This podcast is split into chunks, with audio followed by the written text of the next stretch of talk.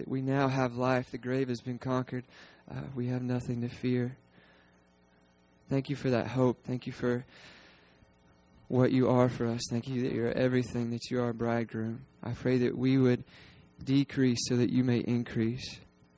Uh, I pray that you just speak through Michael this morning. Speak through your word. Speak with power into our hearts, God. In Jesus' name, amen. I would say you can be seated, but you're already sitting down. It is, uh, it's good to see each and every one of you this morning. Am I on, Phil? I don't... Okay. Can you hear me all right? A uh, couple of uh, announcements. Number one, there's a couple of baskets of eggs in the back that you can take with you when you leave. Not take both baskets, but grab a dozen as you walk out. Those are for you to have. Um, if you have little ones, there are uh, clipboards in the back with coloring pages. You're welcome to get those for them if you would like. Um, we gather during this hour with whole family. We love kids. We enjoy their presence. They will not bother me. We will learn as a body over time to get used to those distractions if they are at all.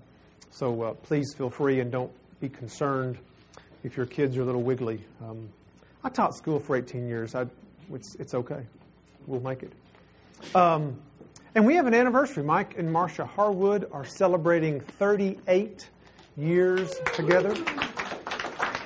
Um, it is a, a wonderful testimony and reminder of how good it is that we have a God who keeps covenant with us when we get to celebrate, um, especially in this day and age when that doesn't mean a whole lot sometimes, uh, covenant. So thank you for your example and your faithfulness to one another, and may God give you many, many more years to come.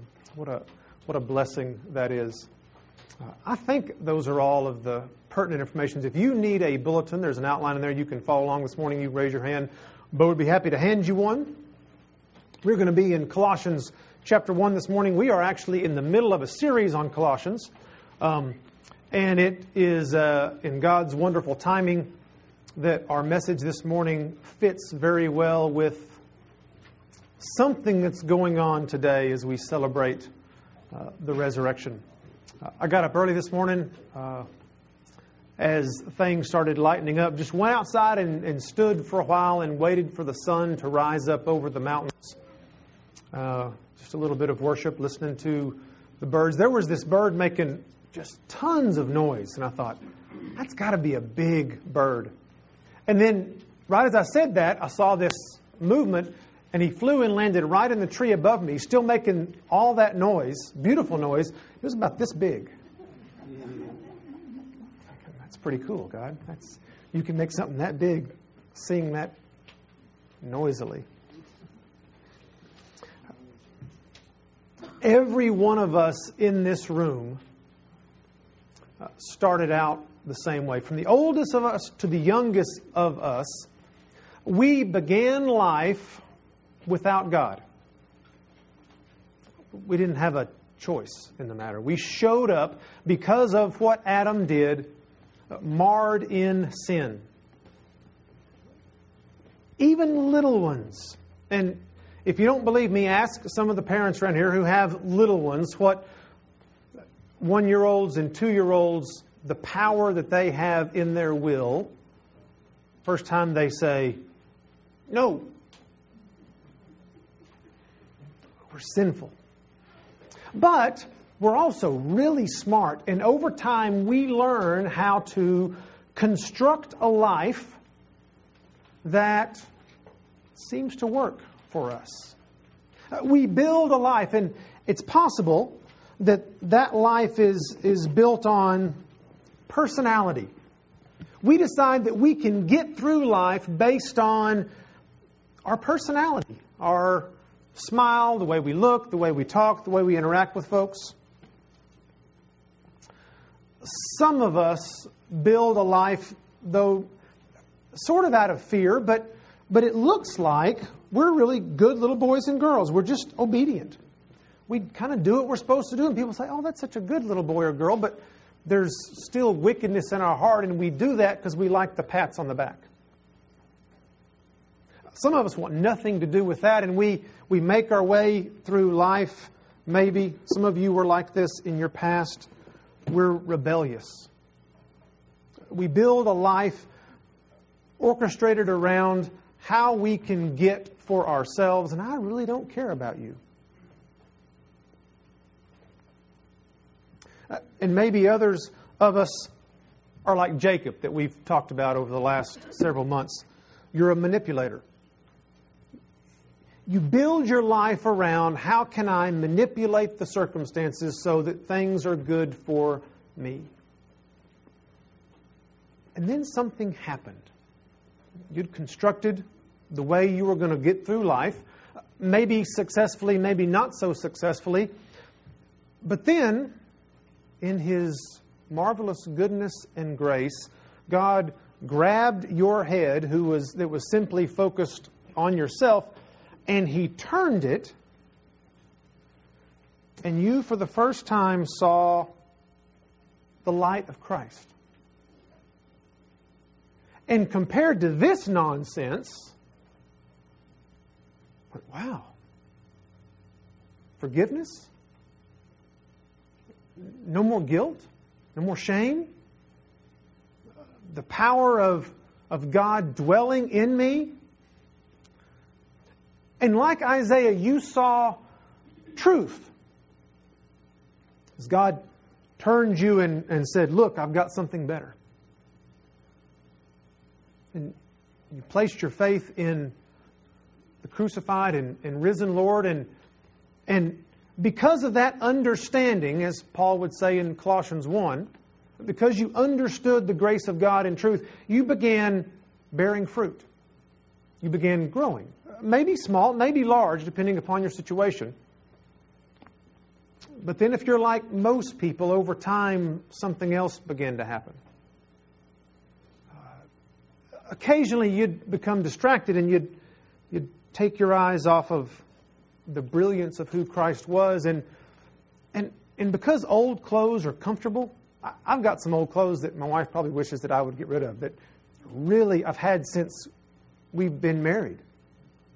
And they're just comfortable. And I like those. And and so we, we begin to take some things and we begin to add to what what God has done. We we say, well, you know, my personality's not bad. I'm gonna I'm gonna add some things to what God's done. I'm gonna take we're supposed to be obedient, right? I'm I'm gonna I'm gonna live my life and I'm gonna check those boxes that I'm supposed to do. I'm, I'm no longer quite as enamored with the light of Christ. And, and I began to rebuild my life, whatever that looked like, slowly, imperceptibly, maybe even so that nobody else notices, including myself. I, I take those things that, that I've done and just begin to... And, and then something else happens in life. There's this sparkle and glitter off to the side. Uh, maybe it's pride, and I become distracted from the beauty of that light, and I begin to say, oh, well,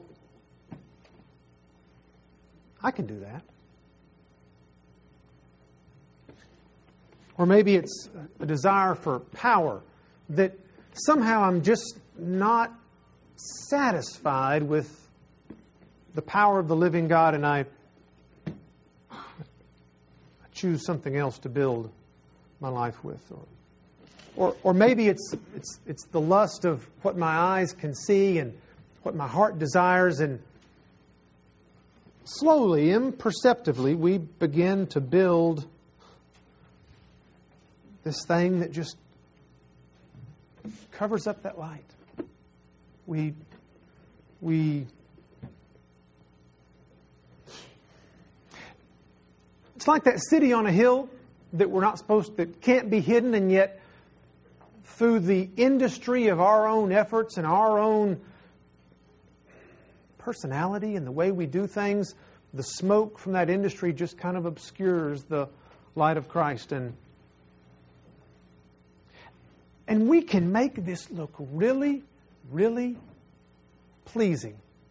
We can make this look very attractive, because we can Christianize all this. we can sanctify it because we, by golly, are going to church every Sunday. And I'm reading my Bible every day. And, you know, I, I, I share Christ with people. And I have those spiritual conversations with my brothers and sisters in Christ. And all the time I've obscured that vision that Isaiah saw that brought him to his knees. And I don't go to my knees very often anymore. I just, yeah, Jesus is good, and but I've reconstructed my old life around Christ.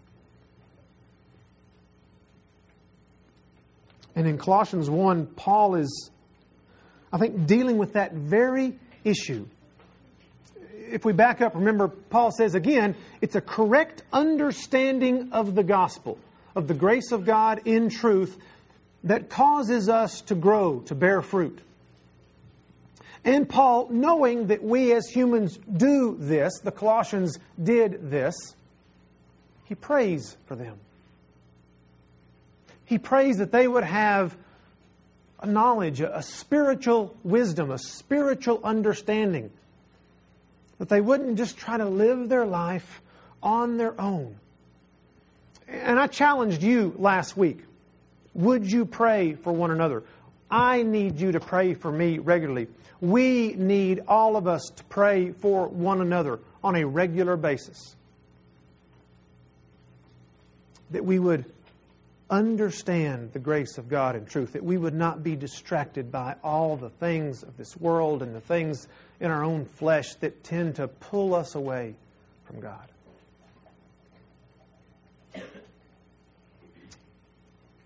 But Paul's not finished.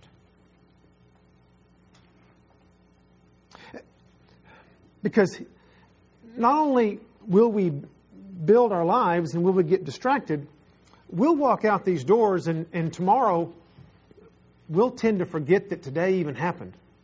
Next Wednesday, three Fridays from now, life and bills and loved ones who do things that we wish they wouldn't do will just come along and start whacking us upside the head. And the resurrection will kind of just pale because of life. And so what Paul does next, after he prays for the Colossians, is he gives them a portrait of who Christ is. A portrait that each of us should, let me challenge you to be willing to hang in the hall of your mind, maybe even choose to memorize this passage so that the Holy Spirit can continually remind you, hey, there's something better than all this nonsense for you to look at. And he begins that portrait in verse thirteen of Colossians one. It goes all the way through verse twenty. We're going to stop at eighteen this morning. You got to come back next week for the rest of the story. Because what Paul wants us to understand is, we will not, we do not continue to walk in faith if we don't understand the extent of the atonement. And he begins that painting with a portrait of who Christ is. So would you look at Colossians chapter one, beginning in verse thirteen with me this morning. For he rescued us from the domain of darkness, and transferred us to the kingdom of His beloved Son, in whom we have redemption, the forgiveness of sins. He is the image of the invisible God, the firstborn of all creation. For by Him all things were created, both in heaven and on earth, visible and invisible, whether thrones or dominions or rulers or authorities, all things have been created through Him and for Him. He is before all things. In, in Him, all things hold together. He's the head of the body, the church. And He is the beginning, the firstborn from the dead, so that He Himself will come to have first place in everything. Would you pray with me, please? Father, as we look at your word this morning, I pray that you would open our eyes, open our ears, our minds, and then ultimately our wills, that we might not only understand, but respond in a way that brings you honor and glory and praise. And we ask these things in Christ's name. Amen. We're actually backing up. We looked at thirteen and fourteen last week, but I want to look at it again. It's important that we get that foundation. He, talking about the Father, rescued us from the domain of darkness and transferred us to the kingdom of His beloved Son. And I reminded you last week that that could be a very scary proposition. If God grabs me by the nape of the neck and takes me out of the bad place, the lousy place I was in, and brings me into the kingdom, and I stand before Christ, the judge, the rightful judge, I fear that I might respond exactly like Isaiah, woe is me, I am undone. It's like being taken from the frying pan and put in the fire.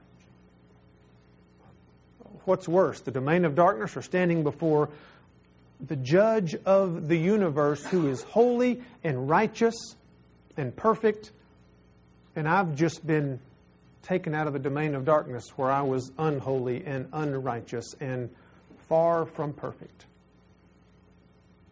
And if I stop there, I'm worried, but thankfully, it doesn't stop there.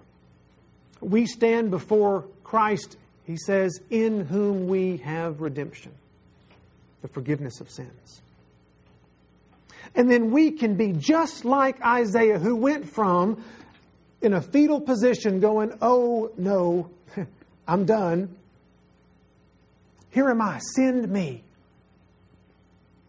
Because he, he knew and understood and felt forgiveness. And that's where Paul starts, what God has done for us. But then he paints this marvelous picture of the one in whom that was done. So let's look at that together, beginning in verse fifteen. He is the image of the invisible God, the firstborn of all creation.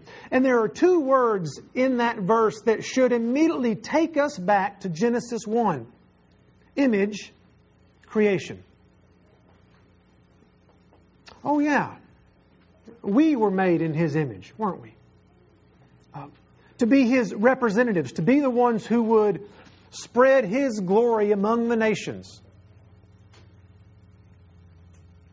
As we were created.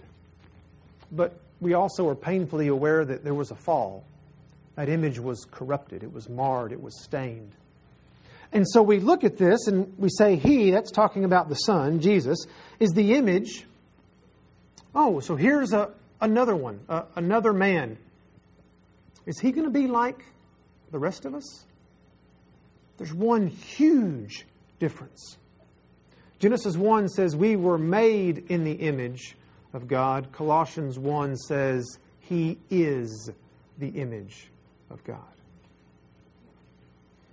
We don't have all the information yet, but there's something different about this one than all the other ones. And then Paul fills in a little more detail. He is the firstborn of all creation. Now, in our culture, firstborn just means the oldest. I have a firstborn. That means she came along before the other two. But in that culture, in this word, it's it takes on a, a different meaning. There's a nuance there that we probably don't get in our culture in, in this day. See, the firstborn had the special status of the heir. And Jesus being the firstborn of all creation implies in that word that He's going to inherit all of creation. Well, now that's different than you and I who are made in His image. So here's this one who appears to be human, man, the image, but there's something different about Him, something that's far greater than me. I, I'm not going to inherit all of creation. And yet, this one, the one whom I have redemption, is going to. He's the firstborn of all creation.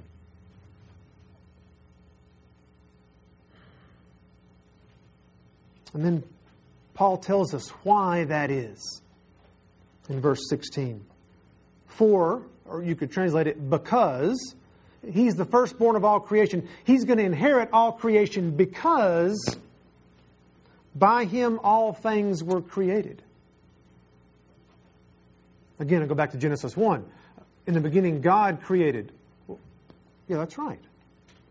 And now this one, this human, this image of God, is the one by whom all things were created. Yeah, that's right. Oh, we get a, a different picture of Jesus now. Not only is he man, but there's something bigger about him, something divine about him. Oh, well, maybe it's just like, you know, Chad's got kids. I'm sure they go out in the workshop. They help him. And, and maybe you've done, maybe you've done this. You run home, Mommy, I made a rocking chair. When really all the little one did was maybe he put a little glue or tightened a clamp or turned a screw. He didn't really make anything. Maybe that's what we're talking about here. He is called the Son, after all. Maybe, maybe the Father did all the work and the Son was just there getting in the way. Except that's not what the text says. It says all things were created both in heavens and on earth. That's not just a screw or a little bit of glue. Visible and invisible. Everything that we see, and then all those things that we don't see, including the atoms that make up all that we see and the spiritual realm that we're oblivious to half the time. He created all of that. He wasn't just helping in the workshop.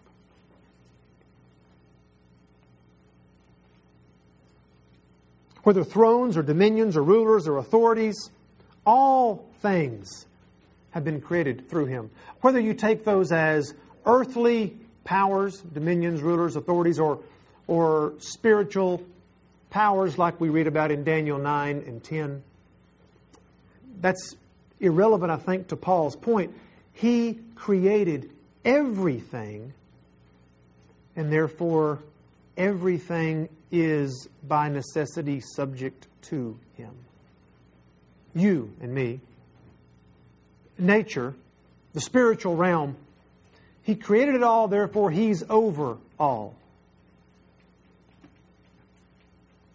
And if we begin to think about that, if we let our minds dwell on that, we can begin to move some things back out of obscuring who he is. We can take some of those things and and begin to recapture our first love. But Paul is not finished.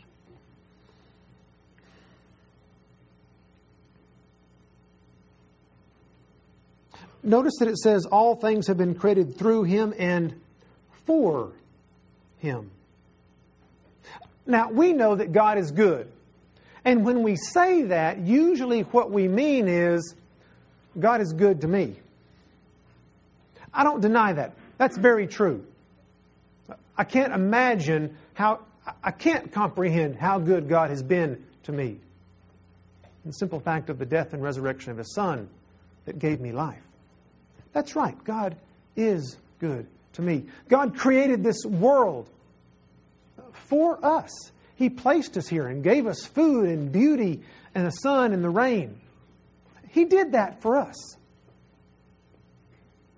But the ultimate reality is, is that He did all that for Himself. It's not about you and me. We are marvelous beneficiaries of what God has done, but it's not about us. All that we see, all that we see was created for Him. And so the response should be, how do I take care of His creation? See, in the garden, He gave the command to care for and tend the garden, to take care of it. Best that I can tell, that mandate has not been taken away. How are we doing in caring and tending for God's creation? For managing it, for allowing it to be productive, for His glory. And I'm not just talking about inanimate objects or nature. See, God created everything. That includes you, and that includes me, and that includes your neighbor. How are you doing in tending and caring for your neighbor? Are you helping that soil through your behavior, through your words, through your actions become tender that the Holy Spirit could deposit a seed of truth? What about your neighbors that are believers? Are you helping them cultivate their garden, so to speak, that they might be productive and produce fruit? Are you encouraging them and helping them to get the weeds out so they're not choked out? That implies that you know your neighbors. That implies that you pray for them, that you care about them, that you spend time interacting with them, that you know how to tend that soil. When you're like that, some of these things necessarily go away so that other people can see who Christ is. S- slowly over time, when we begin to think about other people and how we care for God's creation, necessarily, He becomes brighter.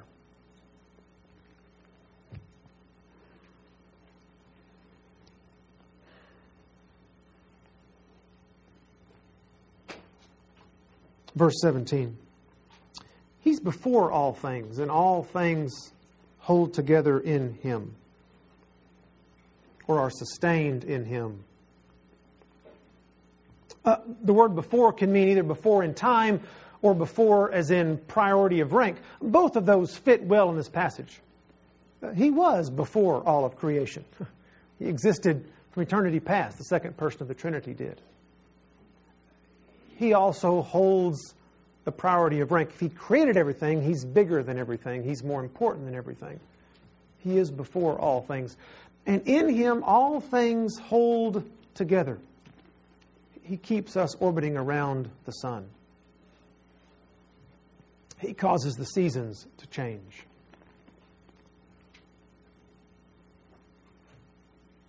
He's concerned about us. We're going to get to that in just a moment. But even the simplest, smallest atom, if you have any familiarity at all with chemistry, atoms are made up of protons and electrons and neutrons. Protons are positively charged particles. Electrons are negatively charged particles. And if you've ever taken a positive and a negative battery and tried to put them, I mean a magnet, tried to put them together, or two, they, a positive and a, and a negative should repel one another, right? Or I mean, I'm sorry, all those negative electrons should repel one another, right? But instead, they just kind of hang around together. All those protons that are tightly packed together in a nucleus should not hold together. They should repel one another because two positives, magnets, don't touch each other. And yet that nucleus is held together by something scientists call a strong force. Well, yeah, it is. It is a strong force. The creator of the universe holds all things together. And at this point in time, as, as I'm looking at this passage over the last several months, there's There's a thought that occurs to me that I'm afraid to ask. I don't know if it's occurred to you or not. God, you're so big. You're so above, so different than me.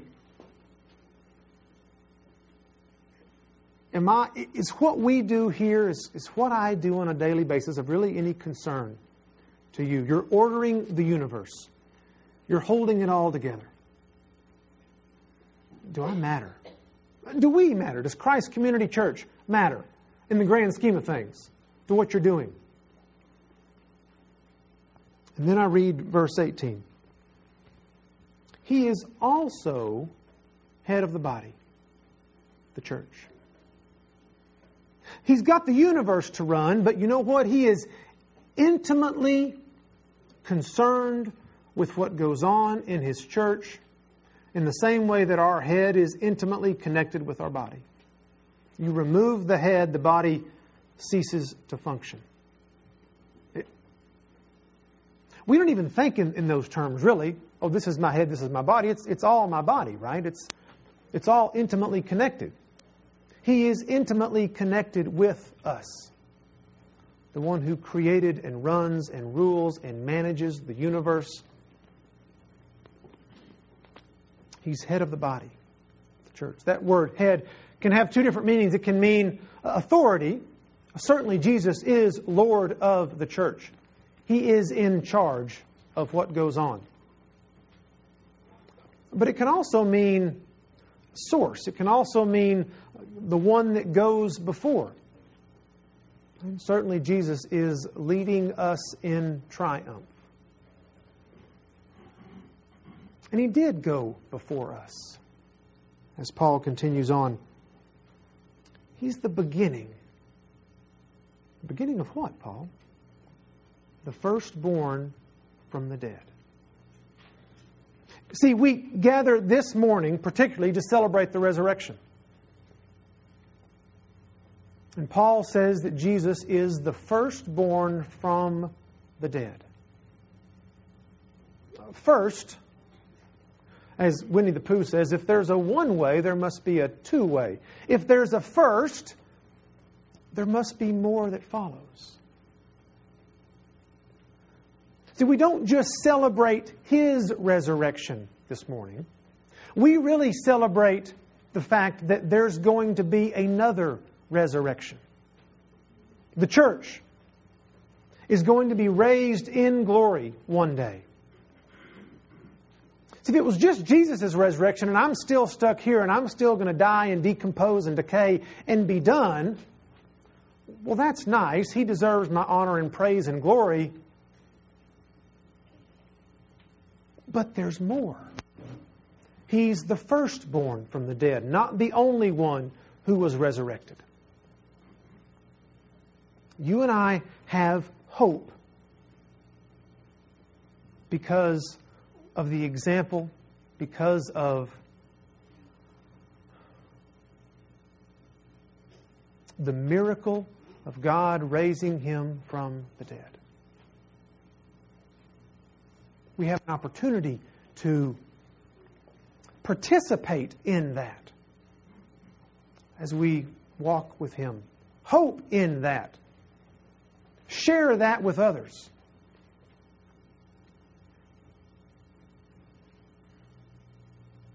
The one who is creator of all, the one who will inherit all, the one who is intimately concerned with His church universal, is also intimately concerned with you individually. It's not just that the church is going to be raised. You individually will be raised from the dead if Christ is your Savior. You individually. Out of the, the vastness of creation. Get up this morning before the sun comes up and there's, we can see with our eyes hundreds, maybe thousands of stars. I don't know what the number is that we can actually see, but we know there are millions out there.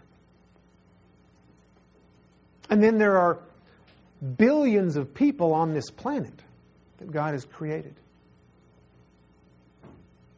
There's trees and plants and animals that, that God continues to have do what they do each season, year in and year out.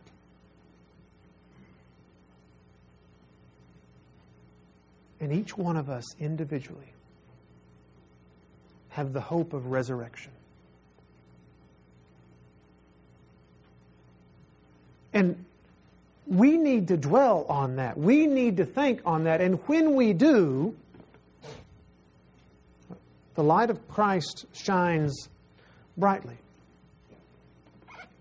So brightly, in fact, as Paul says, as we've talked about before, that he says, when that is where our mind is fixed, he says, we have this treasure in clay pots, so that the power is of God and not of ourselves.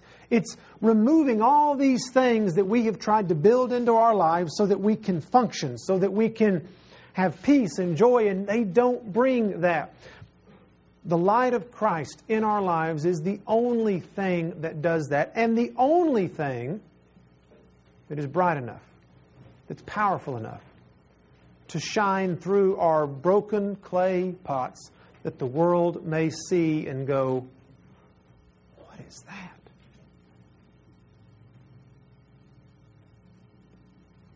Which then gives us an opportunity to say, let me tell you what that is. Let me tell you about the time that I had constructed my life and God grabbed my gaze and had me look at His risen Son.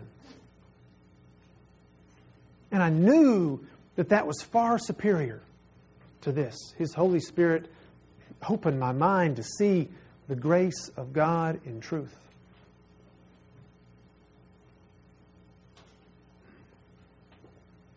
But we're so easily distracted. We're going to walk out those doors in just a few minutes, and life is going to happen. It may be wonderful, good things. Time with family, time with friends, a celebration of an anniversary. Those are wonderful things. But ever so slowly, if we're not careful, if we don't keep our eyes, our mind fixed on the truth of the God of the universe died for me and was resurrected that I might have life. If we allow that to escape, we will begin to fill it with other stuff. So Paul prayed for the Colossians that they have spiritual understanding, and then he painted a beautiful picture of this one in hopes that they would grasp on to that image. The firstborn of all creation is also the firstborn from the dead. The one who is the image of God is also the head of the church. The one for whom all things were created is the one who promises my resurrection.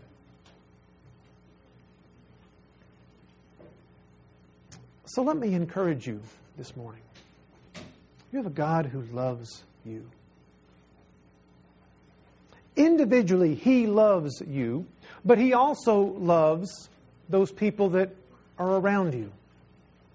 And He has, through His graciousness and His goodness and His mercy, placed us in a fellowship of believers where we can encourage one another. Hey, you're distracted.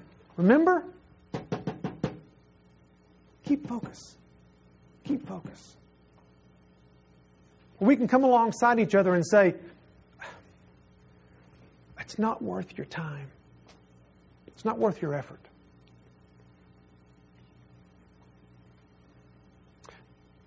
Whatever we do in the coming days and weeks and months,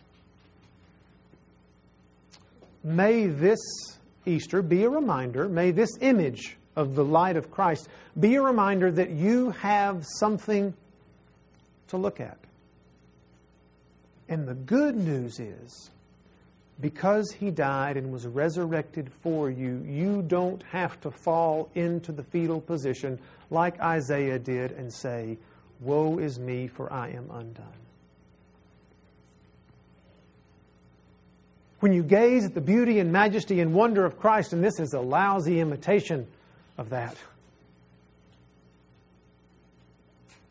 But when you gaze at the wonder and beauty and majesty of Christ, you can stand like Isaiah and say, here am I, send me.